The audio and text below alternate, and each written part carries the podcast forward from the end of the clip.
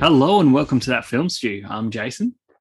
And I'm Luke. In this episode, we've got another movie review, and this time we're looking at 8 Bit Christmas. Directed by Michael Dowse, 8 Bit Christmas is the Christmas comedy film from a screenplay by Kevin Jakubowski, based upon his novel of the same name. The movie is available now on Binge in Australia and HBO Max in the United States. But if you haven't watched 8 Bit Christmas yet and you want to, go watch it first before listening to our full review. We will be talking spoilers. From the studio that brought you Elf, Neil Patrick Harris narrates what I call the Nintendo Christmas movie. Luke, you have the plot. Set in suburban Chicago in the late 1980s, the story centers on 10 year old Jake Doyle's quest to get the latest and greatest video game system for Christmas. This was a this was a surprise one. Usually, when you send me, and uh, again, no, I, I mean, I want to put it out there. No offense, and um, you know, I do take any recommendation from you seriously, I swear.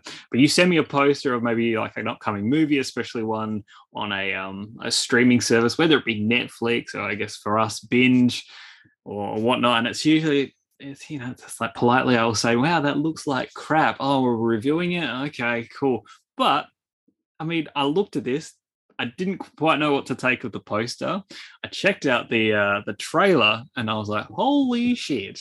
This is a, an '80s period piece about a kid and his group of friends trying to get their hands on a Nintendo Entertainment System." I was like, "Okay, I'm on board. I like the premise. Um, the, the trailer sold me with, you know, it looked cute. It looked like some some wholesome holiday fun. I was on board." This is where I'm coming from. I saw the poster. I saw that there was a trailer, and I forwarded you both just so you could check them out. I was curious about it being a HBO Max original movie. So it's not another Netflix film. Some are good, some aren't. I'm leaning more towards aren't, to be honest. yeah, well, it's a trend. It's Christmas. Neil Patrick Harris, Nintendo. I thought, wow, and the 80s settings. I thought this could be something. But even then, I wasn't thinking, let's um let's review it. But I watched it and the movie ended, and I thought it would be a nice film to review. Wait, even wait, if it's wait, not the best, even if it's not the best Christmas film of the year, it's going to be better than Home Sweet Home Alone, Whoa, which is the only Christmas movie we've reviewed so far. So that's I'm not giving away my review for the film. All we know what that I'm saying was, is uh, it, it was Home better than, Sweet Home than that. Alone, which at the time was going to be the only new Christmas film we reviewed. It set the bar pretty low. Checked out this movie, thought it's worth a conversation. I definitely thought the, the the intention was for us to review this from the start, but um, or maybe something happened along the way, and I, I completely missed that. But yeah, I went in, you know, like watching the movie and thinking, oh, we're reviewing this. I, I the whole time. But that aside, um, yeah, this is this is this is not bad. Obviously, like you said, Neil Patrick Harris as the adult version of the the main character, and you've got him and his daughter. They're traveling to see, you know, um, the character's mother or the, the, the grandmother, I guess, for from the daughter's point of view. Um, as they're waiting for you know like the rest of the family to sort of arrive for I forget what they're doing just a dinner or something I guess it's just it's the Christmas thing families all that there, there's there's the the parallels between the kid and just wanting to you know she doesn't have her own phone but she wants to use the dad's phone to like text her friends call her friends whatever the kids are doing these days Neil Patrick Harris pulls out the old NES, the old NES, Nintendo Entertainment System, and much like a, you know, a, a classic sort of old school fun little film, we've got a f- big flashback story to the story of how he hunted down a Nintendo back in the 80s. And, you know, there's a whole, there's an ensemble of different kids and stuff along for the ride it, it, like I said, the premise the premise is good. The premise is good, and the setup is good, and the execution is it works fine. Yeah, again, Home Sweet Home Alone, I felt nothing. watching that film. You're supposed to feel something watching a Christmas film. And I felt something watching this Christmas film. I watched it for the 80s setting, Nintendo. That was the hook. And what caught me off guard, it was the father son relationship. Yeah. Yeah. There's wow, there, really there, got me in the feels. So Steve Zahn plays John Doyle, the father of of Jake Doyle. And you're right, like you know, like for the most part, you, he seems like a almost like a distant, pretty pretty firm kind of guy. Probably very fitting for, I guess, you know, dads of the '80s and, and stuff like that. Obviously, not speaking from any sort of experience because I wasn't really there yet. But um, you know, it seemed to. It but seemed how they're portrayed in film yeah, and TV. Yeah. Exactly. Yeah, it seemed to be sort of that generic sort of go-to, but believable at the same time. And, and obviously, there's a bit of conflict in terms of, yeah, like, uh, hey, parents, this is what I want for Christmas. Can I have it? And it's sort of like, uh, the conflict comes from like, no, you can't. Or, you know, like if you want it, you've got to save up for it. You've got to get it yourself. You've got to do what you can. And then, but from there, it also leads into, you know, like the, like anti-video game sort of movement, which yeah, I mean, I wasn't aware that like was this prevalent back then? Like, was this really a thing? People being against video games back in the eighties. I mean, it was it was a new thing. I mean, you can trace it back to comic books. They were seen as being a bad influence on kids. So I, although older than you, ever so slightly, I didn't know this was a thing where there's anti-video games, and maybe it was bigger in the US. I don't know. Yeah, but there's, you know, like I said, like there's this this ragtag team of of kids. Um, it, it's funny they all have like their different quirks and uh, sort of things about them. They, you know, there is a bit of like a almost like an exposition dump of like which like which kid is which and then going through them but like you've got like the like the one that's allergic to bees and pasta you've got the pathological liar the one who's not really oh. the friend but like is. He hangs out. They later become friends. Yeah. going back to the the kid who's allergic to bees i'm glad they didn't go in that direction but i was having flashbacks to my girl. I'm glad it wasn't that type of movie. Hey, well, they got they got good use of the pasta stuff. There was some some vulgar stuff there, but all good. Um, you've got like this really big bully kid who's like the same age, but like he's very clearly like ten years older than all of these kids. Well, he's I don't think he is. Well, he's not the same age. He's the yeah oversized bully, and I think they mention he's been held back by about five years. So he is like a, a little bit older. That's something I'd heard about from watching American movies that you just get held back. If you don't graduate a particular year, you get held back. That didn't happen at my school. That wasn't a thing in the UK. Maybe everyone in your, you in your school was just on par. you still moved. No. Yeah. Well, what about you here in Australia? Like you still you just you dumb. you just move to the next year. Yeah, you're behind academically, but you still move to that next year. Yeah, and then they just had to cater for you a little bit more. Yeah, that's that's it. Um, and then we've got this. There's this rich kid, and and he has a Nintendo, and it's almost like his house is a club where it's like you got to line up, you got to be the first one there, the first 10 people, and it's like up to him to choose who comes in and plays the coveted eh, eh, entertainment video game console. And they even have like the he has the power glove I don't know. There was so much going on with like all these different quirky kids and like these different dynamics and just like praising this box of plastic, just putting on this such like this high pedestal. And I'm just like, I just wish I was there in that in that craze to enjoy such antics and and all of. I mean, I'm glad that I never had to because it was just like, hey, son, here's your Super Nintendo. Oh, thanks, mom. Like that was my life but I can imagine it would have been something pretty hectic. But it's still like kids today, like there's still that thing for Christmas, isn't it? That everybody wants. Yeah. I guess no one can get a PS5 these days. I mean, yeah, that's the thing, isn't it? So there you go. This movie's pretty re- relevant. it's relevant. It's too real. It's too real. Um, no, I mean, I really, I like the like the the eighties setting. I mean, one thing that like things that are like movies and TV shows that are sort of set in the eighties can sort of fall into the trap of is leaning heavily into like pop culture and references of the time. And I feel like this movie didn't really do that. And um, I, I want to praise it for it for for not going in that direction. I literally were just like, this is our focus. It's this story, the like this adventure. And it's like, you know, like we're gonna we're gonna be like so like they're in the setting, but like they're not they're not flashing pop culture at you. And like you said, you know, before, like with the family dynamic, they're leaning into that as a as part of like the drama and the emotional drive, as well as the yeah. kids just wanting their video games. And it's really there's a very clear focus on that, which I thought I really appreciated. It wasn't like, hey, we're going to take two minutes to sidestep everything and have them, you know, go to a movie theater or you know, like watch something on TV or you know throw various I mean, different songs they, at us and stuff. I mean, there's a they few. Did, that... They did some of that. I mean, it's not like watching the Goldbergs. No, they really hit you over the head with it.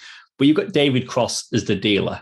Like he's going to help them get the doll or a Cabbage Patch doll. So there you go. That's something they referenced for his oh, younger yeah, sister. Yeah. yeah. But he has that dialogue exchange about RoboCop, a film that was released a year prior, which tracks it was released in 87. Actually, so do a the, couple of things with the date. Uh, with the date, it was um, you know Neil, when Neil Patrick Harris is doing his sort of sort of setup of the story and the narration at the start. It, he's not quite sure what year he was sort of talking about to begin with, but then it does get established. It's eighty eight. Yeah, and it solidified it. And you know, there's even like a Die Hard reference, and I was like, when did Die Hard come out? Like, is this has this movie goofed? Like, what's going on? And uh, no, everything seems to be tracking. I couldn't find any major inconsistencies with time. Or, I think from what I've read, which I didn't notice, and it's not a big deal, is like some of the toys that feature, like Cabbage Patch dolls, something to do with when they were released or rebranded, but I didn't oh, know. Yeah, wasn't like a certain, wasn't a thing. A certain model of something, or like you know, that's that's gonna sometimes that's just that you, know, you can't research everything. This ain't like a high end sort of Oscar award winning movie. It's just like a bit of fun. But I no, think for the most part, it it works. What what it I found working, yeah. You know the scene like in the in the shopping center or the shopping mall for our American listeners. Um, I found that I thought the look of the the mall looked quite modern I feel like I don't know. I feel like they could have dressed it a little bit more 80s, but again, I don't know. I wasn't at shopping malls in the 80s. Maybe that looked very accurate to a mall back then, but um, I don't know. I just thought I was like, mm, this looks like it's set now, except for everyone's sort of dress wear and stuff like that. I was just like, everything looks very shiny, you know, like all the big glass sort of shop fronts and like the signage is like above the, sh- the shops. I was like, that looks like they literally just went to a shopping center, but I could be wrong. Which they would have. So I don't know how much effort was put into dressing it up. But the insides, though, the things on mm. sale looked 80s and the kids were dressed 80s. And the kids were dressed honestly, 80s. going into this movie, and, and again, I clearly gave the impression I wanted to review it before I knew. I just thought it looked like a fun Christmas kids movie, and they've done that.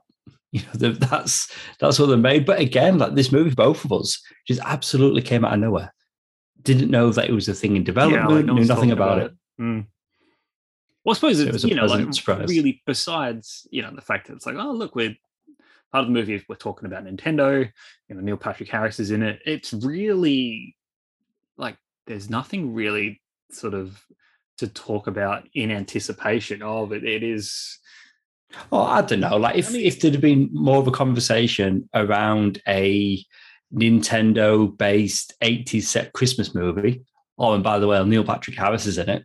I don't know. That'd have been something to talk about. I mean, it might but have been. We obviously missed it it would I guess that would have just been like that would have been the conversation that would have been like, okay, well, like more like a statement, like, okay, this is this is the guy that's gonna feature in it and it's gonna be about this.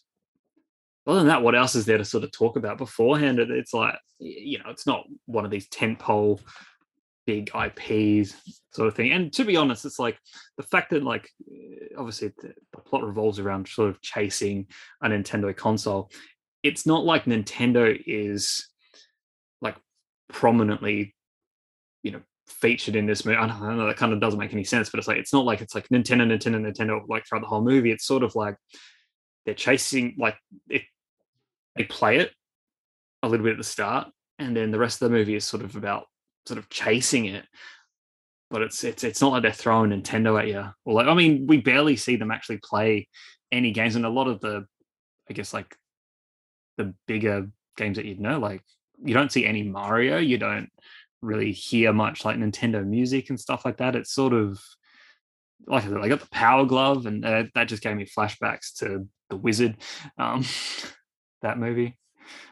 But it starts with a father and daughter, and then you get that emotional punch between father and son, and you're like, right, that's what this is. Mm. Actually, the relationship it's, a, it's, between a, it's yeah, it's, it's about what you, yeah, yeah, and the siblings. It's about what you already have, and you don't realize it. And then between the father and son, them finding that one thing they have in common. Yeah, yeah, packs a punch. No, it's, it's it was a nice thing. Like in the back of my head, I was thinking of the whole time. I was like, okay, by the end of this movie, no matter what happens, like he's gonna obviously end up with a Nintendo. We're gonna like that's gonna happen. So I just feel okay, this, it's all about like how do we get there? How do we get there? Like the the parents' cave, something happens. They they just surprise him on Christmas morning, being like, you know, like we told you we weren't getting you this, but Christmas morning, here it is. So he gets to Christmas morning. I'm waiting for it to happen. Like a kid on Christmas, I'm sitting here watching this movie. I'm like, okay, where's that bloody Nintendo? And then there's the gag with like the, was it the uncle or something from Japan that sends some like yeah, weird random rich uncle. Yeah. Yeah. Some weird Japanese game thing or whatever it is. I can't remember. And then even then I'm, I'm waiting. And then there's the thing with the, they'd built a tree house. Um, and the, you know, call back to like the dog poo stuff from earlier there's and I'm, I'm, I'm going wait. I'm like, okay, in the treehouse, it's going to have a little TV. There's going to be a Nintendo setup waiting for him. Here we go. Still nothing. And I think just like Neil Patrick Harris's kid the movie, like, when did you get your Nintendo? Like, what happened? I was like, no, like, I had to. What do you say? Like, you had to work for it. You had to. You had to work for it. It was yeah, much later. Summer jobs or something. Saved up and eventually got one. And I was like, well, shit. All right. I got to admit, I wouldn't have wrote that in. I would, wouldn't have like I didn't see that happen in my head. Makes sense. It's sort of like you know lessons learned, and like you said, it's about what you already have and then working hard, which is I guess what yeah. the parents were saying at the start. Like I'm like, yeah, okay, good message. Good positive message. It's that ending, the resolution of the movie that makes it for me. That made it being a film mm. that I thought we should cover on the podcast. Because up until that point, I'll check it out. It's available for us on binge. I'll give it a watch. But yeah, that ending, yeah. it um it got me. And my youngest was in the room with me as well. And she leaned in and she said, What's wrong with your eyes, Dad? Oh, like nothing. What? what? so really it just got me. Yeah, really man. It honestly, it uh, you know, the the father son moment. Yeah, no, absolutely. It, it got me. And yeah, when did Steve Zahn become the comedy dad. I know he's done it before with Diary of a Wimpy Kid, but until Daddy, those Daddy movies, daycare. Daddy daycare. yeah, but he wasn't. The, he was helping. He, the helping the dads. Yeah, that's right. Did he, he, not have a kid he himself? Wasn't. I don't think he did. No, I think he was like the goofy it, mate of Eddie Murphy. It's yeah, been a while. It, that makes it weird. But he, he was like the young, like comedy guy, and then Diver Wimpy Kid, and now this. Like, wow, he does a good comedy dad. Yeah, yeah. I guess he just kind of maybe like aged into the role. And maybe before that he was a bit, bit too young. But no, it, it, it was good to it was good to see him. I think he, I think he did a he did a good job. Just sort of selling it, selling. No, like no, he did. Yeah, a type of character, and then selling afterwards. I guess the, you know, the softy in him, like the the bit where he's just like, like you're a really good kid and like you deserve some good stuff. but not a Nintendo. But, but here's this treehouse, and it's pretty boss. So I kind of want a treehouse more than a Nintendo. You don't have the space. I, I don't. I, really don't. Oh well. Well, that's uh that's the movie, I guess. Are we should we rate it? I thought I lost you for a moment there. You were thinking about a treehouse, weren't you? I was. I went somewhere. I went just in my in my mind. I was like, "There's a better place for me." I have a I have a big Yeah. yard and a treehouse.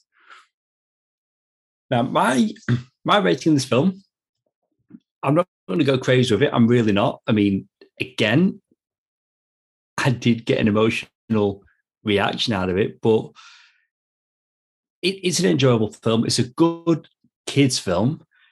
I'm again not going crazy with it, but I'm going to come in at a 3.5.